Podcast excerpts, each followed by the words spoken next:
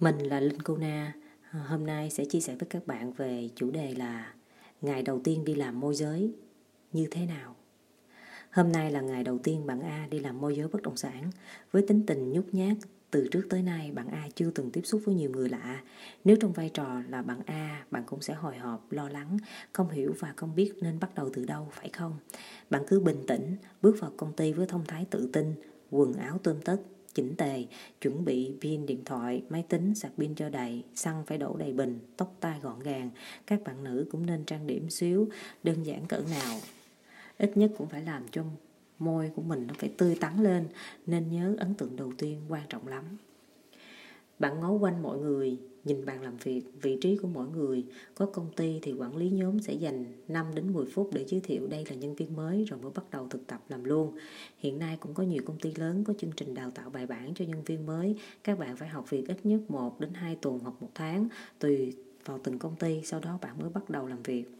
Bạn chủ động bắt kịp những ánh mắt của đồng nghiệp ai nhìn bạn muốn hỏi thăm bạn bạn phải nắm lấy cơ hội để giao lưu để tạo thiện cảm, nói năng lịch sự, ngắn gọn, đơn giản và dễ nghe. Có thời gian hoặc giờ giải lao, bạn giao tiếp với đồng nghiệp, đừng quên chủ động xin số điện thoại mọi người nhé. Tôi có điểm yếu là nói lớn, cười lớn và có giọng cười rất là sảng khoái, nên nhiều khi mới vào công ty tôi bị nhiều đồng nghiệp không có thiện cảm ban đầu vì nghĩ tôi là phụ nữ sao mà cười lớn vậy, sảng khoái mà sao? Tại vì ít có người phụ nữ nào mà người ta cười vậy lắm. Mà bản thân mình thì mình rất là mình tự nhiên lắm à, lúc đầu thì họ không có thích nhưng mà về sau thân với nhau rồi họ mới nói tôi biết hôm em mới vào làm bữa đầu nghe em cười thấy ghét. Nhưng làm chung càng lâu nhiều người ấn tượng em vì nụ cười tiếng cười. Tuy tôi biết rằng cười lớn nói to là điều không được hay lắm nhưng tôi chỉ hạn chế được ít phần không thay đổi được.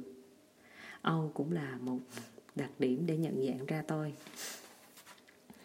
Hồi đó có một lần mình ngồi ở quán cà phê Highland à, ngồi ở cái góc cuối bàn thì đang trao đổi nói chuyện với bạn bè hay khách hàng gì đó mà mình cười rất là lớn. À, thì có một người khách hàng cũ ảnh đi từ cái chỗ quầy tính tiền ảnh đi thẳng đến đây anh nói anh nói thiệt với em á hồi nãy là anh ở lúc mà anh đang ừ, thanh toán tiền á thì anh nghĩ rồi sao cái cái cái giọng nói này sao cái giọng cười này sao giống của linh dữ vậy ta? Và không ngờ sau khi mà anh đi từ ở quầy đó đến đây thì anh thấy đúng là em công nhận không cần nhìn thấy mặt mà chỉ cần nghe giọng cười thôi đã đã biết được là em luôn á.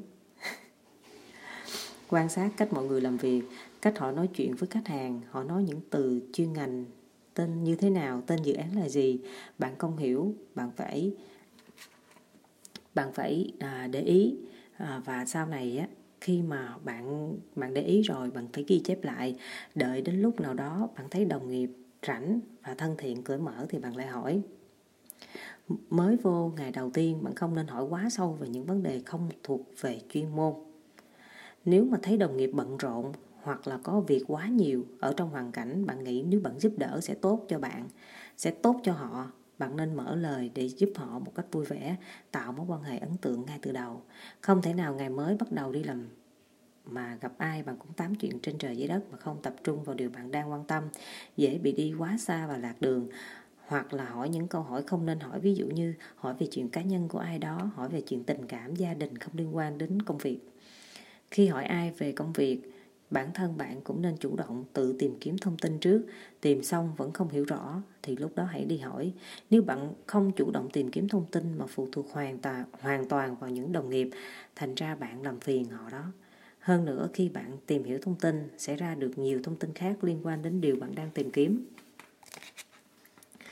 Khi mà họ giải thích vấn đề cho bạn bạn sẽ hiểu được vấn đề sâu hơn. Sau ngày đầu tiên đi làm, bạn tương đối cảm thấy là căng thẳng và áp lực về tâm lý, gồng mình để đối mặt với nhiều vấn đề mới lạ. Để giảm căng thẳng, bạn nên ăn món ăn nào bạn cực thích để giải tỏa được việc đã gồng cả ngày. Tối về nhà, bạn lưu ý lại hôm nay, bạn gặp ai, thấy ấn tượng họ có những đặc điểm gì, tính cách ra sao, rồi ngày qua ngày sẽ tìm ra được những mối quan hệ. Có thể sau này gắn bó như tình anh em thân thiết, không chỉ là đồng nghiệp không thôi.